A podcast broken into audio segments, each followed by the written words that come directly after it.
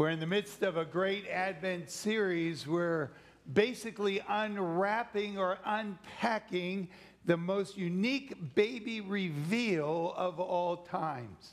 Baby reveals are usually seven uh, or so months before the birth of the baby. This reveal was 700 years, and it came at a time where things were difficult. It was prophesied in the midst of what the Bible would call darkness, but even goes to say it's deep darkness. And in the darkness, this baby reveal talks about a light that is shown.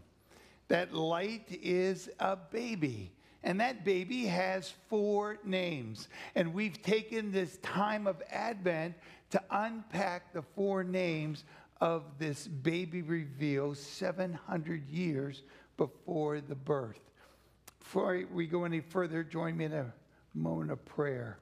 Gracious Heavenly Father, we come and we love the song of the angels of peace on the earth. And is that possible? What is this little one all about? It's called the Prince of Peace. Open our eyes and our hearts as we open your word. Teach us that we might leave here different, changed, more like your son. If there would be anything that would hinder us hearing and becoming like your son, that you, we ask that you would remove that. We pray these things in the precious name of Jesus Christ, our Lord and Savior. Amen. So, hear this unique baby reveal one more time from Isaiah the prophet, chapter 9. The people who walked in darkness have seen a great light. Those who dwelt in a land of deep darkness, on them a light has shone. For to us a child is born. To us a son is given, and the government shall be upon his shoulders, and his name shall be called Wonderful Counselor, Mighty God, Everlasting Father, Prince of Peace. This morning, as we deal with that fourth uh, name, that Prince of Peace, it, it, it, may be the one that warms our hearts or one that we desire to know the most about, for we desire peace. We desire peace individually, we de- uh, desire peace corporately. And we know how important it is. And we know how elusive it can be. Somebody did a study and they said for the last 3,500 years, there's only been 8% or 286 years of peace in 3,500 years. Now, we had a war back 1945, ended with a peace treaty. September 2nd, 1945, we signed a peace treaty with Japan, the war to end all wars. How many years of peace do you think we've had since 1945? Uh, uh, let me maybe, how many weeks of peace do you think we've had since September 2nd, 1945? How many days of peace have we had since September 2nd, 1945? Scholars who look at such things would say 27 days. 27 days. From September the 2nd to September the 29th, they believed that was the time of peace in the world between humankind and each other. But then somebody said, well, on September 2nd, when we were signing a treaty, peace treaty with Japan, the war to end all wars, Ho Chi Minh was declaring independence from France as the head of Vietnam. And so we virtually have not had peace? How do you bring peace to a broken world? And how is it that the church could sing Silent Night and sing of peace in the midst of brokenness? And, and, and, that became a reality to me when I came across in 1966, Simon and Garfunkel did a uh, sang uh, Silent Night, but they did an interesting thing. They took the seven o'clock news and they put it as a backdrop to their singing. Here it is.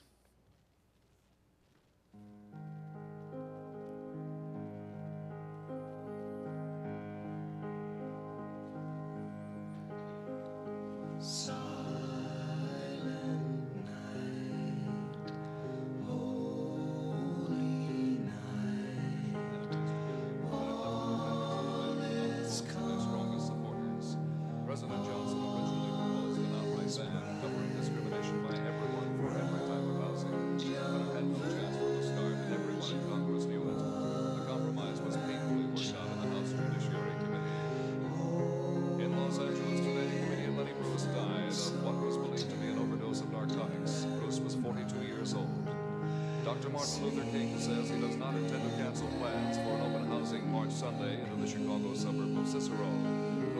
Sheriff Richard Ogilvie asked King to call off the march, and the police in Cicero said they would ask the National Guard be called out if it is held. King, now in Atlanta, Georgia, plans to return to Chicago Tuesday. In Chicago, Richard Speck, accused murderer of nine student nurses, was brought before a grand jury today for indictment. The nurses were found stabbed and strangled in their Chicago apartment. In Washington, the atmosphere was tense today as a special subcommittee of the House Committee on Un-American Activities continued its probe into anti-Vietnam War protests. Demonstrators were forcibly evicted from the hearings when they began chanting anti-war slogans. Former Vice President Richard Nixon says that unless there is a substantial increase in the present war effort in Vietnam, the U.S. should look forward to five more years of war. In a speech before the Convention of the Veterans of Foreign Wars in New York, Nixon also said opposition to the war in this country is the greatest single weapon working against the U.S. That's the 7 o'clock edition of the news. Good night.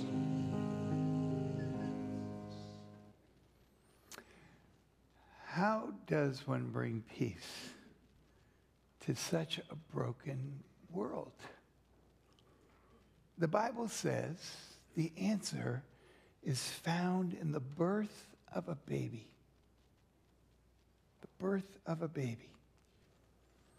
To us, a child is born. And this child is named the Prince of Peace. Now, in Hebrew, the word peace is shalom.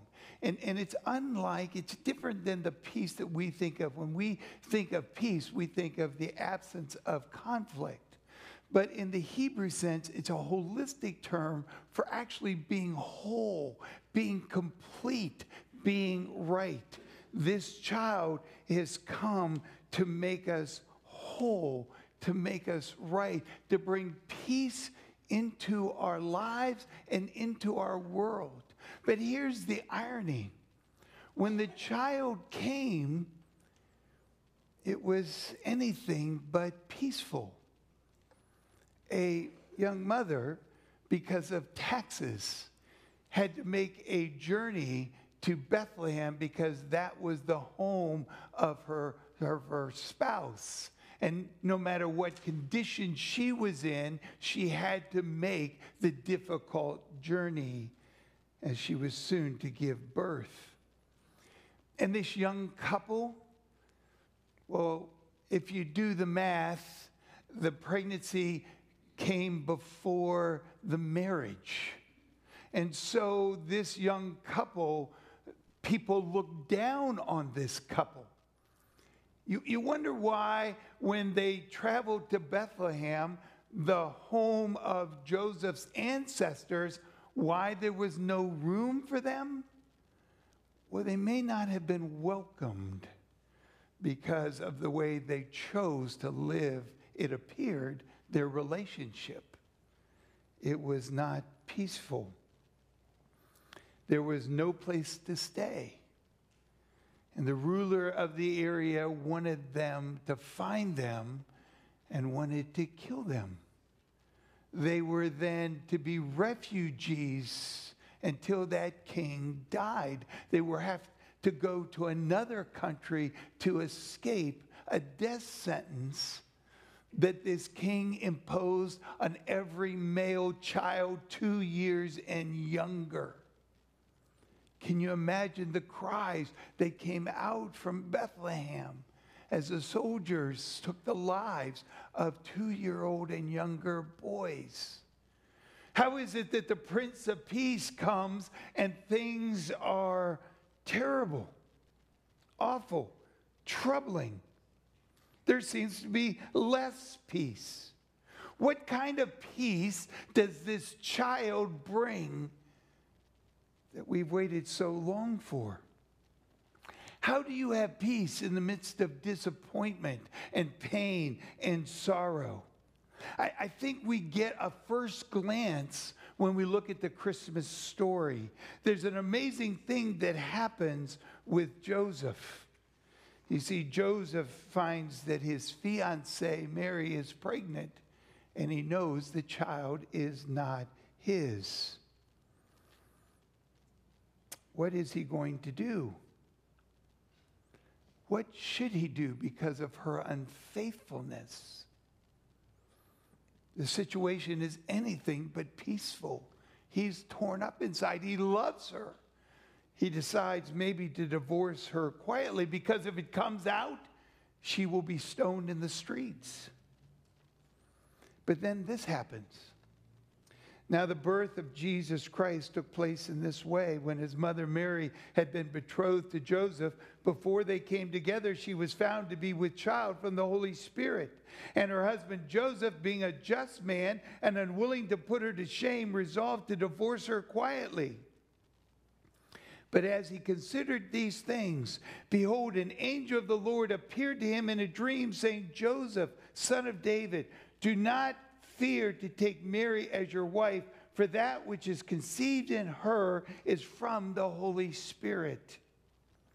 Now, anytime in the Bible an angel appears, what is the first thing that the angel says? Do not be afraid angels must be some kind of incredible people that when they appear, your thing is to be afraid. But notice here, that's not what happens. This is probably the only place in the Bible where an angel appears and says something different. Do not be afraid, not of me. Do not be afraid to take Mary as your wife.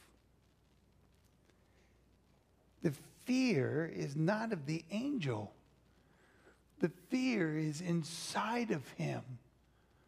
The unsettledness about what to do with his love for this young lady. The key is how is he to be controlled? How is he going to be peaceful in an uncontrolled, chaotic situation. How does he get under control in the midst of chaos? He heeds the words of the angel that says, This is put right with God. This situation that seems so chaotic is actually right with God this situation is put right with God. Therefore, you can have peace because this is of God. The Bible tells us that the key to shalom, the key to wholeness, is actually when things are put right with God when things are right with God, no matter what the situation is, you can experience peace, even in the midst of the most chaotic mess you find yourself. The birth of this child, the Prince of Peace, came to put us right with God. He came because of the brokenness of our relationship with our Heavenly Father that goes back to the first pages of the Bible, to the book of Genesis, where we chose to be God rather than to be in a relationship with God. We wanted to do it our way. And as much as we want to go after Adam and Eve and, and, and, and the, the mess that they caused, the problem is we make those decisions all the time ourselves. So, what does God do? What does the Prince of Peace? How does the King send the Prince? The Prince comes to live a perfect life, to live that whole relationship with his Heavenly Father. And at the age of 33, after three years of ministry, he gives himself up to the authorities to die on a cross for the sin, for the brokenness of humankind, that we might be made right with God.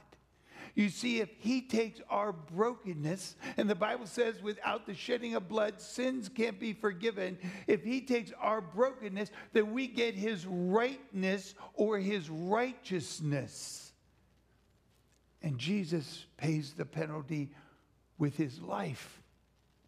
He takes on the brokenness so that we can have peace in a relationship, a whole relationship with our Heavenly Father.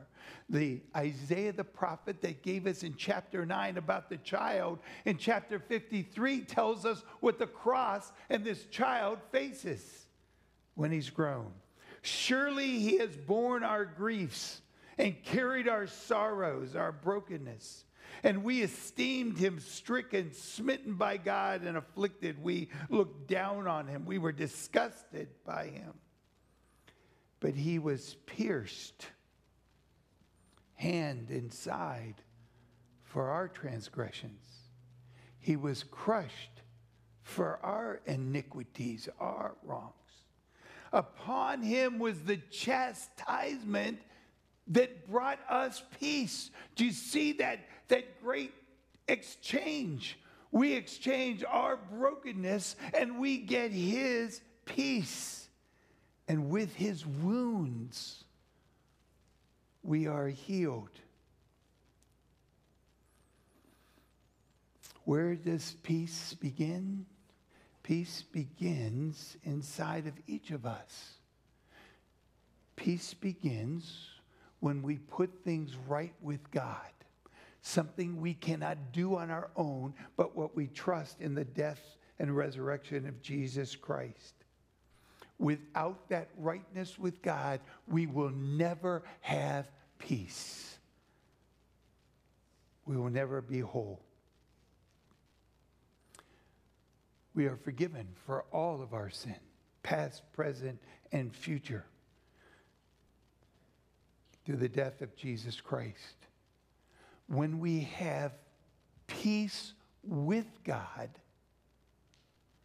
we will know the peace of God. Let me say that again.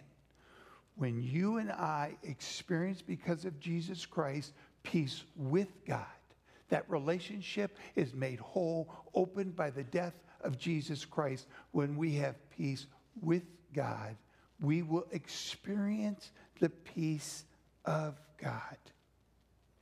You see, when we don't have peace with God, we don't have peace with ourselves. And we don't, when we don't have peace with ourselves, we certainly don't have peace with each other. And the world is a mess. And the news every night testifies to the fact that we don't have peace with ourselves or with each other. And the Bible says injustice and violence and all those things come because we're not in a right relationship. Things have not been right with us, with God. It comes through faith in the death and resurrection of Jesus Christ, the Prince of Peace. In Romans 5 1, it says, Paul writes, Therefore, since we have been justified, and the word justified is just as if I had never sinned. Therefore, since we have been justified, why? By faith, because we believe Christ died in our place. we have peace with God through our Lord Jesus Christ. And through him, we've gained access, we have obtained access by faith into his grace, in which we stand and rejoice in the hope of the glory of God. We have peace of God because we have peace with God. How is your peace quotient these days? Many of us are facing difficult storms in life.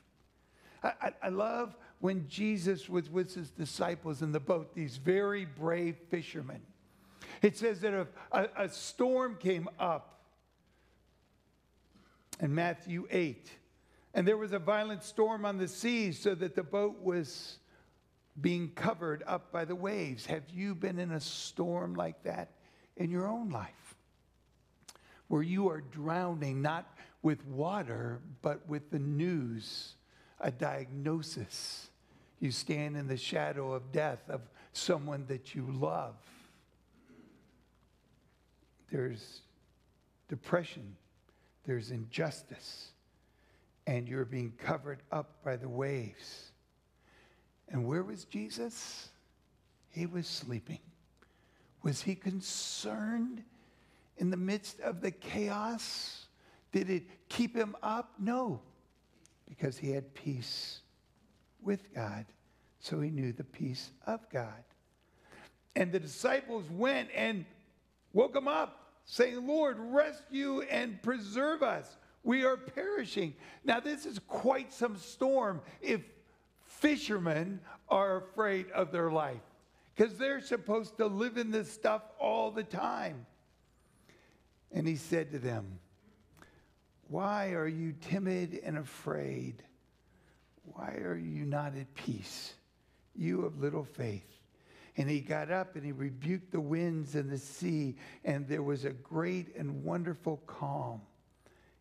A, in the amplified version of the Bible, a perfect peaceableness. A perfect peaceableness in the midst of the storm. That's what Jesus came to do. That's what Jesus offers his followers. It's not a peace, a pie in the sky peace, but it is a real peace, a peace that sustains us, the, the kind of peace that you need when the world that you live in is teetering out of control or the situation takes a turn for the worse. Difficult times. Like on the night of the resurrection, the disciples are locked in the upper room. They are afraid because of what happened to Jesus might just happen to them. The Romans or the Jewish folks might come after them next. So they're in a locked room. And in John chapter 20, it says, On the evening of that day, the first day of the week, the resurrection day, the doors being locked where the disciples were for fear of the Jews, Jesus came and stood among them. This is the Prince of Peace. And he said to them, Shalom be with you, wholeness. Now, for them, it was anything but wholeness. They were locked behind the doors, afraid of their life. And when he said this, he showed them his hands and his side. You know, I always thought he showed them the hands and his side to say, Oh, yeah, I, am Jesus. I'm the one that they crucified. But I think they, he showed them the hands and the side to say, I have opened the way for you to know peace no matter what you face because I've made it right with God for you. That's what the Prince of Peace came to do.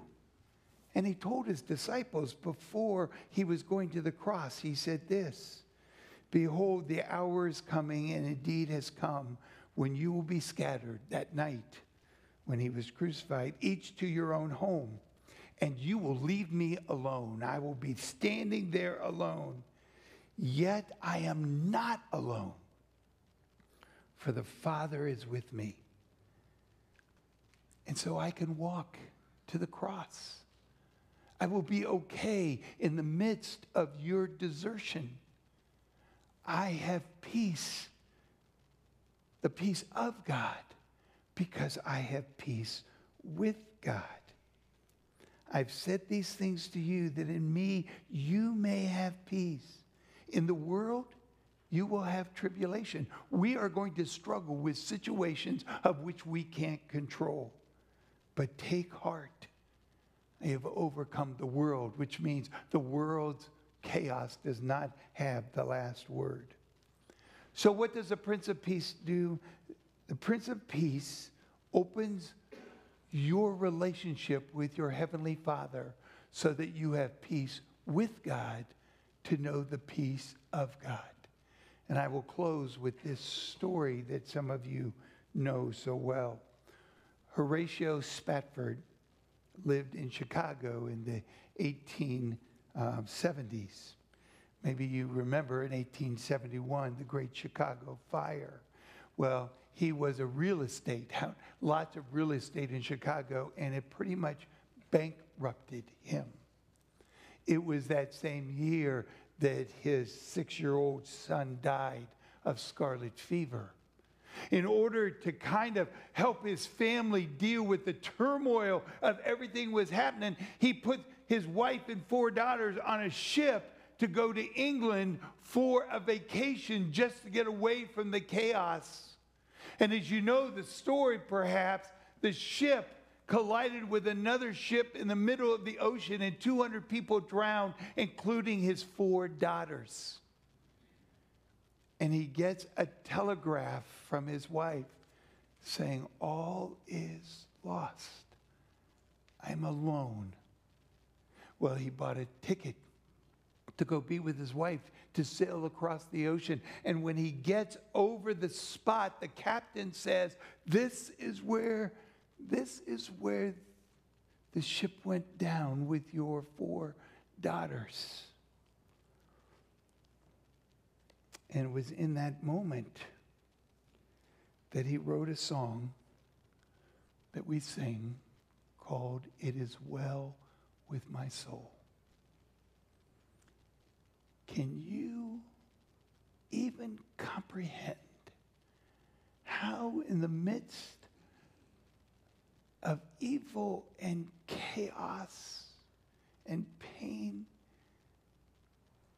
he could sing, he could write such a song. It is not a Christmas carol, but we're going to close our time in just a minute after I pray with that song. And I don't know, as that song, as you sing that song, it is well with my soul what news report you would be saying over those words of the difficulties and struggles and pain that you are struggling with right now or are carrying that just may get answered or find a little more peace because what you are struggling with does not have the last word. And you can actually know wholeness in the midst of the difficulties because God will make it right. Because by faith, you are right with the one who makes things right. Pray with me. Gracious Heavenly Father, we come, and it has been a tough year for many and we are carrying pain and thoughts and uh, some depression and living in some chaos and disappointments. Father, thank you for Jesus that opens our pathway to make things right with you. And I pray if there's anyone here who's not taken that step of faith, and been reconnected with the one who will make all things right and bring peace in the midst of chaos, that they would do that. And for the rest of us, Lord, that have forgotten and we've let the chaos drown you out, open our eyes to your presence and your power and your peace. We pray these things with great expectant hearts. In the name of Jesus Christ, our Prince of Peace. Amen.